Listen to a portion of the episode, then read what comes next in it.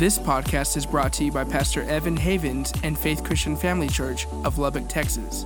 For more information, please visit faithchurchlubbock.com. So the title of the message tonight is, What's My Purpose? Finding out what we were created to do. Now, unfortunately, I can't tell you why you were created as a soft-spoken person. I can't tell you why you were created as a 5'4" person or a 6'10" person. I can't tell you why you're really, really good at golf and you can't do math. I can't tell you those things.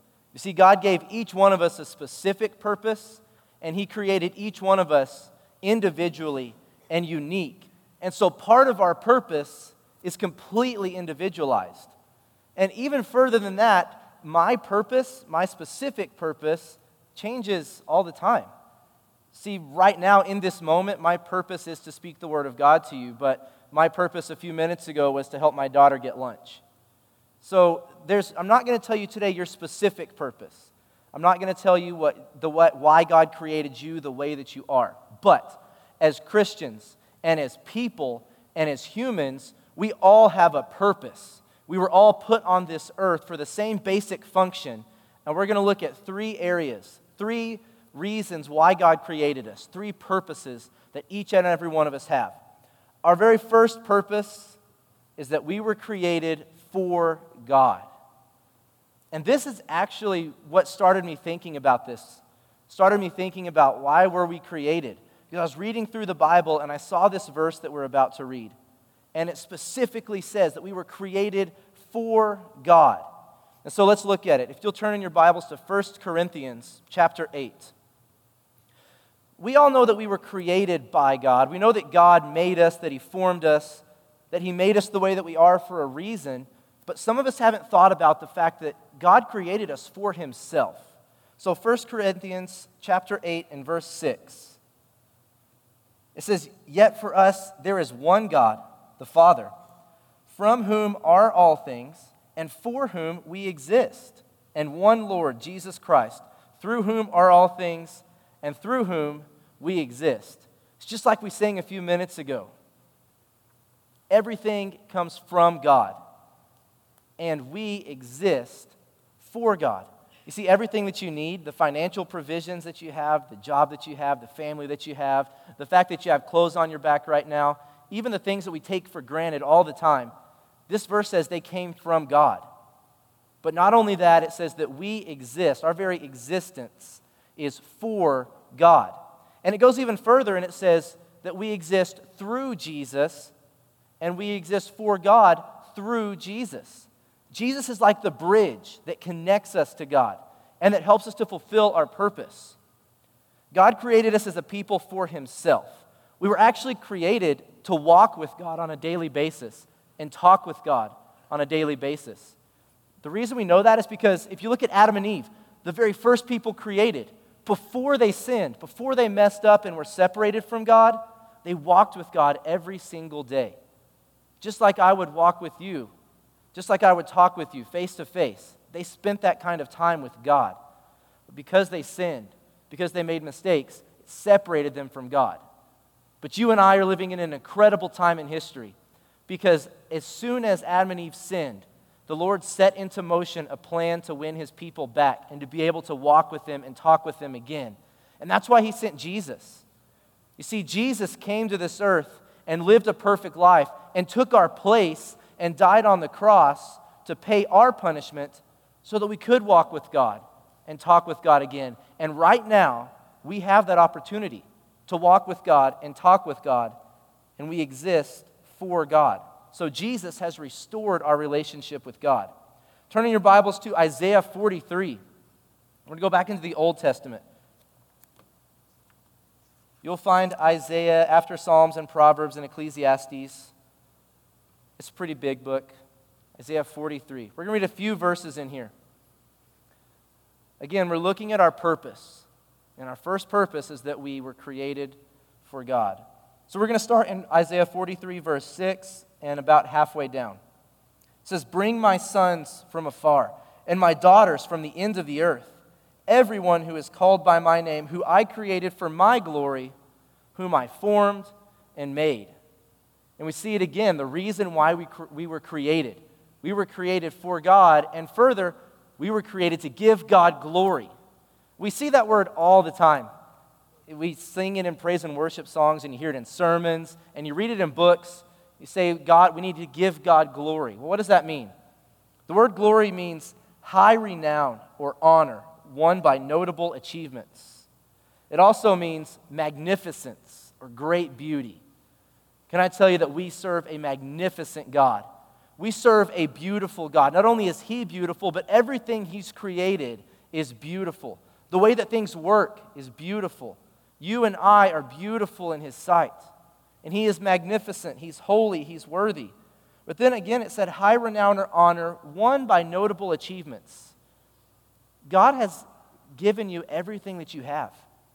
He gave us the very breath in our lungs. He gives us family. He gives us people to live our lives with. He sent Jesus for us.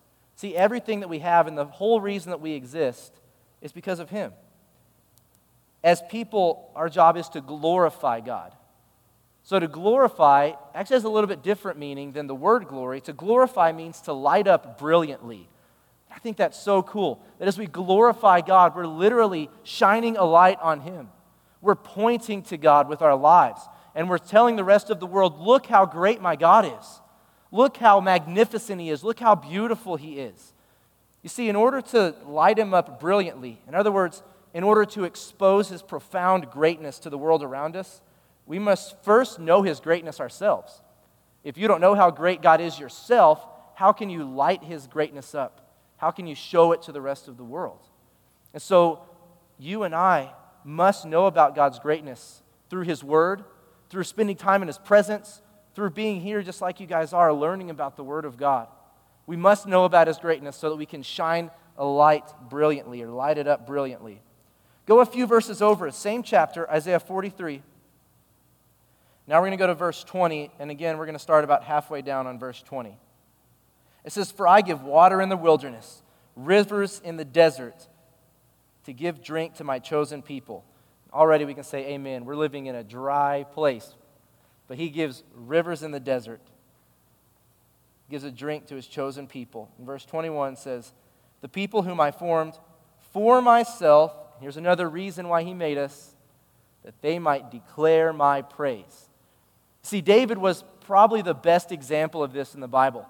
King David spent most of his life glorifying God with his words and with his songs that he wrote. See, he wrote most of the book of Psalms, and most of the book of Psalms is about giving God glory and honor and praise. You can't read 2 pages in Psalms without hearing, "I glorify you, God. I worship you, God. You're worthy. Thank you for your kindness. Thank you for your protection." He's constantly speaking words that are giving praise to God. God desires to be praised. The cool thing is, He doesn't just desire to be praised. He is ultimately worthy of all praise, even from creation around us. In Luke 19:40, it says that if people remain silent, even the rocks will cry out. In Psalm 19:1, it says, "The heavens," or the stars, "declare the glory of God. The sky above proclaims His handiwork." In Isaiah 55:12, it says, "The mountains and the hills before you shall break forth into singing, and all the trees of the field shall clap their hands." You see, creation is praising God. The trees are clapping their hands in reverence and in awe of Him. The hills are singing to Him. The skies proclaim the work of His hand. Creation, the things that He made, give God glory constantly, all the time. But the thing is, creation doesn't have a choice whether it glorifies God or not. See, when the whales sing their song, they're giving glory to God, but they don't have a choice. The skies, the beauty of the skies gives glory to God, but it doesn't have a choice. He created all of that to infinitely bring Him glory. But us, as God's chosen people, in 1 Peter 2:9 it says, "But you're a chosen people, a royal priesthood, a holy nation, God's special possession, that you may declare the praises of Him who called you out of the darkness and into His wonderful light." You see, we're different from the rest of creation in a lot of ways. But one of those ways is that we have a free will and we have a choice. See, God created us to give him glory too, but you and I have a choice as to whether we're going to fulfill that purpose or not. We have the choice whether we're going to give God glory or glorify other things in our life. We have the choice whether we're going to use our lips to speak praises to the King of Kings or if we're going to use them for other things. And because we have a free will, we can love God more deeply. He created us with a free will because he wanted a people to choose to love him. See, what good is love if you're forced into it? What good is people praising your name if you've made them to do that? That's why he gave us a choice and a free will. But you and I must walk in our purpose, the reason why we were made, and that's to praise God. Being created for God's, that means we're privileged above all creation. We're God's most prized possession, and he desires to be praised from his people. Turn to Titus 2, verse 14. Titus is towards the very, very end of the Bible. It's only a few books in front of Revelation. Titus chapter 2. And this very verse, Titus chapter 2, was the start of this message for me as I began to study and pray and seek God on what our purpose was. This is the one that I read that got me thinking, I wonder really what the Bible says we were created to do. And so in Titus 2:14, it says, Jesus Christ, who gave himself for us to redeem us from all lawlessness and to purify for himself a people for his own possession who are zealous for good works. A people for his possession. We are his chosen people, his royal priesthood, his prized possession, his special possession. And if you struggle in your life with self-worth, if you don't have a self-worth or if you don't think you're important or prized or cherished or loved, you're wrong. Because you were created by a God and you are his special creation. He gave you a free will so that you would in turn praise him and love him and it would be a meaningful relationship with your creator. That verse also says though that we're created for his possession, but also that we're zealous for good works. And so that ties us into the second reason why we were created. The first reason why we were created, our first purpose is for God. We're here for him. We're here to glorify him and praise him. But our second purpose is that we're here for good works. Turn to Ephesians chapter 2, verse 10. If you're still in Titus, just go to your left a little bit. Ephesians chapter 2 and verse 10. For we are his workmanship, meaning he crafted us, he carefully made us, he made you the way that you are for a specific purpose. You have unique qualities and unique giftings that only you possess and nobody else ever has and nobody else ever will because you're his workmanship. Let's keep reading. Created in Christ Jesus for good works, which God prepared beforehand that we should walk in them. So God's prepared these good works for us, but it doesn't say that we should do them. It says that we should walk in them. You know what I think that means? That it's a daily thing. That every day I walk in good works. Not just on Sundays. Not just when you come and usher or serve in the church. But every day I'm walking. I'm walking in good works.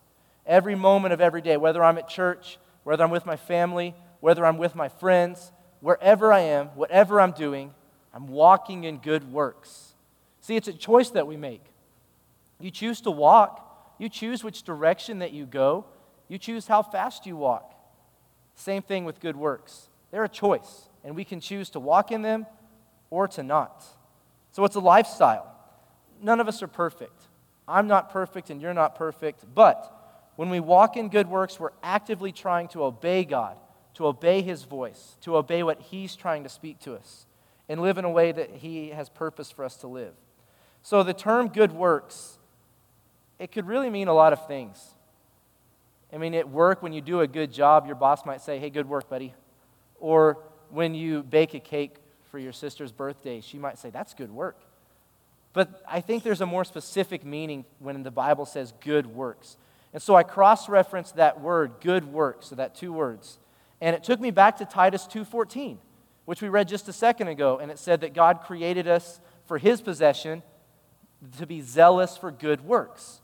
Well, when you cross-reference that phrase, good works, in Titus 2:14, It takes you all over Scripture. And there were 11 references through the Old and the New Testament. And so I compiled this list. This is what it means when the Bible says good works. To be subject to authority. And some of us said, "Ooh, already." To be obedient. To be ready to do whatever is good. To slander no one. To gossip about no one, rather. To be peaceable. To be considerate. To live a productive life, which means providing for your own daily needs. To show true humility towards all people. To do what's pleasing to the Lord. To do what's right in the eyes of the Lord and in the eyes of men. And to cause people to glorify God. You see, we were created to glorify God. And when we walk in good works, it causes others to glorify God. So we help others fulfill their purpose by walking in these good works. So when we obey our parents, when we do what our boss asks us to do, when we obey police officers and governing officials, we're walking in good works. When we seek out peace, which sometimes means we'll have to have a difficult conversation with somebody. See, there's a difference between a peacemaker and a peacekeeper. A peacekeeper sweeps things under the rug and says, if we don't talk about it, it'll go away. But a peacemaker seeks out peace. And when you seek out peace, you're walking in good works. When we do not gossip, backstab, or slander people, we're walking in good works. When we're considerate and we do what's right in the eyes of other people, we're walking in good works. When we work hard and earn an honest living, we're walking in good works. When we humble ourselves and treat other people in high esteem, we're walking in good works. And when we do what pleases the Lord, what makes Him happy, and cause other people to do the same, we're walking in good works. And remember, these are a biblical definition of what good works means. And the Bible says that we were created for good works. Turn to Matthew 5:16. As you're turning to Matthew 5:16, James 4:17 says, "So whoever knows the right thing to do and fails to do it, for him, it's sin." And so when we know the right things, the good things that we're supposed to do, when we know what the good works are that we're supposed to walk in, and we don't walk in those, then we're actually sinning against God. So now that you've seen a biblical definition of good works, I challenge you, make these a part of your life. Like I said earlier, no one's perfect. But when we walk in good works, we're constantly striving to do what God's created us to do. Then we're walking in the way that He called us to live. Matthew 5:16. And it says, "In the same way, let your light shine before others, so that they may see your good works and give glory to your Father who is in heaven." See, when people see the good works that we do, they give glory to God. So once again, we're helping them fulfill their purpose, which is to glorify God whenever we walk in good works. I have a story to tell you. A couple of weeks ago, some of you know my in-laws, Mark and Penny Groom. They had a garage sale that was a garage sale and an estate sale for Penny's mom. And so they had tons of stuff at this garage sale. They filled two garages, which I've never seen happen, but they filled two whole garages with stuff. They had clothes, they had dishes, they had old tools that I don't even think they had a purpose anymore. And they had bedroom sets like dressers and beds and all this sort of stuff. And so at this garage sale, people would come and buy stuff and leave, and we had a pretty good day. But they put the bedroom sets on Facebook to give them more exposure. And they said, you know, I think they put $600 for the set or something on there. And they said, you must pick it up. We don't have a trailer. We can't deliver the bedroom set. Well, this lady emails or messages Mark through Facebook, and she says, I want to buy the bedroom set, but I want to buy it for $500, and I need you to deliver it. And he was like, okay, well, we can't deliver. And so he messaged that back, said, we cannot deliver, we don't have a trailer. And all she wrote back was, OMG. He was thinking, it's pretty rude. And so he messages her back, and while he was doing that, the Lord spoke to him and said, go ahead and help this lady out. And so he messaged her back, and he said, we'll do $500, and I'll ask my neighbor if he can help me, and we'll try to deliver the bed to you. And so she came, and she paid him the money for the bedroom set, but then she also wanted to look at the other things. And so she looks at all the dishes that we had laid out. And these are like vintage dishes that are in perfect condition, and we priced them really well. And so she gathers up this huge pile of dishes that she wants to buy, and she says, you know, something like, "We take $20 for all that." And my mother-in-law was like, "That's like you picked up $200 worth of dishes. No, we won't take $20 for that." But this lady was really rude, and she was short with us, and she was not nice at all. She was not courteous, and it was kind of starting to irk all of us. We're like, "You're coming to our garage sale, and we're trying to be helpful, but you're being very rude." Well, anyways, this lady finally, she makes a deal, and she gets the dishes she wants, and she picks up a ton of clothes, and then she has us deliver all of it to her house. Well, she tells us where she lives, and it's literally the complete opposite side of town, like a 30-minute drive in Lubbock. It's incredible, I know. So we drive, and she says, "It's going to be these apartments." As soon as she told us on the phone that it's going to be apartments, we start praying, "God, please. I don't know if it helps right now. It's probably too late to pray this, but please don't let it be a second story." Because the dresser was heavy. And we get there. Her name was Doris. And Doris gets out of the car and starts walking up the stairs. And we knew this is a second story. So we take the big queen mattress and the bedroom set and the dresser, and we take it all up the stairs, and we're sweating, and it's 185 degrees outside. I think that was the high that day. I don't remember. And all the time, she had been rude to us, but when we got to her house, she kind of melted a little bit. And she said, "Thank you for helping." And it was like, "Oh, that's kind of nice." She actually said thank you instead of being really rude and short with us. Well, as we finished delivering the bedroom set to her and the clothes and the dishes, the Lord spoke to me, and he said, "Ask Doris if she needs prayer for anything." And I'm like, "Oh, okay." She had told us that she was from Nigeria, and I don't know, like, if there's a different religion that most people have in Nigeria, but I had this picture in my head, and I'm like, "I don't even know if she believes in you, God. Like, this may not be a good thing to ask this lady. She wasn't very nice." And he said, "Do it." And so I was obedient reluctantly, and I walked up to her and I said, "Doris, God's done a lot of good things for me in my life. He's taken care of me and blessed me, and I wanted to know if there's anything that you would like for me to pray with you about, that you need God to help you with." Well, she said, "Oh, well, thank you. I really need financial blessing. Would you pray for that?" So I said, "Sure." So we bowed our heads and we prayed, "God, would you bless Doris financially? Would you take care of her? Would you provide for her like only you can?" And said, "Amen." Well, she walks up to her apartment, and I start walking back to the truck, and the Lord said, "Give her money and tell her that I'm going to bless her right now." And I'm like, okay, because she like just bought all this stuff, the garage sale from us, and okay, yes, sir. Yes, sir. And so I go to the truck, and I get my money, and I run up the stairs, and I said, "Doris, the Lord asked me to give this to you, and he told me to tell you that he's going to start blessing you financially right now." Well, Doris breaks down crying, and she just starts saying, "Thank you, God." I can try my best on the accent. "Thank you, God. Thank you, God." And she's literally crying her eyes out, saying, "Thank you, God," over and over again. She gives me this big old hug, and she goes, "You have no idea what this means to me. Thank you, God. Thank you, God." You see, because I was obedient, because I walked in good works, because I held her higher than myself and I humbled myself, she glorified God because of the good works that we had done for her. And that's just an example of how God works. See, when he speaks to you to do something, be obedient and do it, because the blessing, when I saw her crying and giving glory to God in that moment, was far and above what it would have been if I would have said, "You know what, God, she was rude, I'm done with this, we're out." But when you're obedient and when you walk in good works, it causes others to glorify God.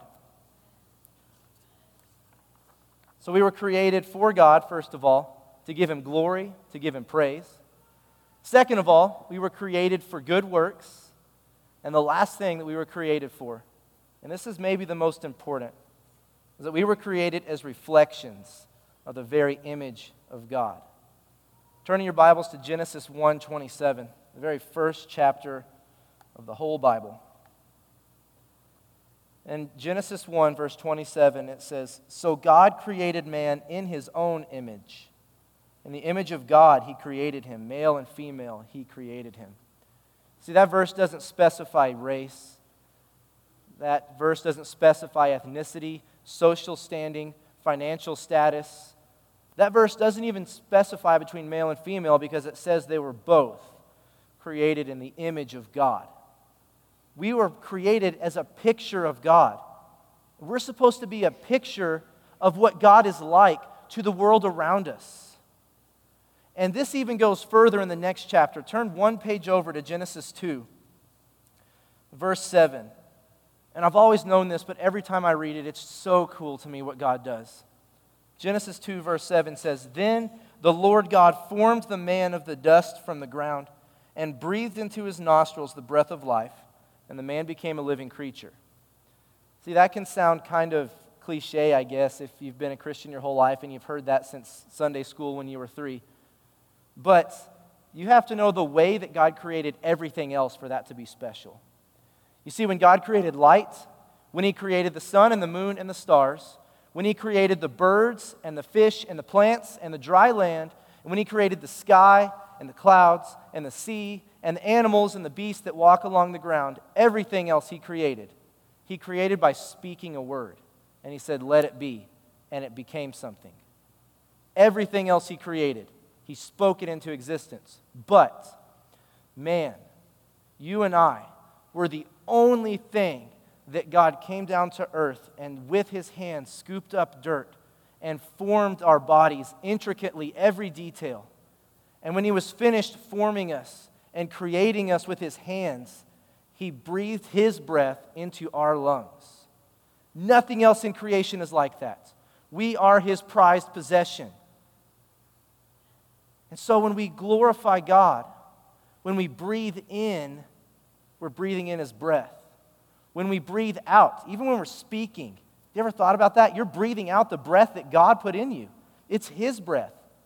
That when you speak to people, when you talk to people, you're breathing the breath of God. And when you inhale, the breath of God. See, He didn't just create us in His image. He formed us with His hands and put His breath of life in us. And to me, that's exciting. To me, it makes me feel prized. It makes me feel special. I am His chosen people. I am a royal priesthood. I am His prized possession because He formed me with His hands and He breathed His life into me. See, as a chosen people, we're supposed to be a reflection of the image of God. Meaning, when people look at you, they should be able to see Jesus. This doesn't happen all at once, though. Because I don't know about you guys, but there's some things about me that's not like Jesus still. And that if people saw and they looked in the mirror of my life, they would see something besides Him. But it's a process. Just like Adam and Eve, we're all imperfect people. And we make mistakes on a daily basis. But look at this next verse, and I'm going to start to close with this. This is the last verse we're going to go to. It's Romans 8, verse 29.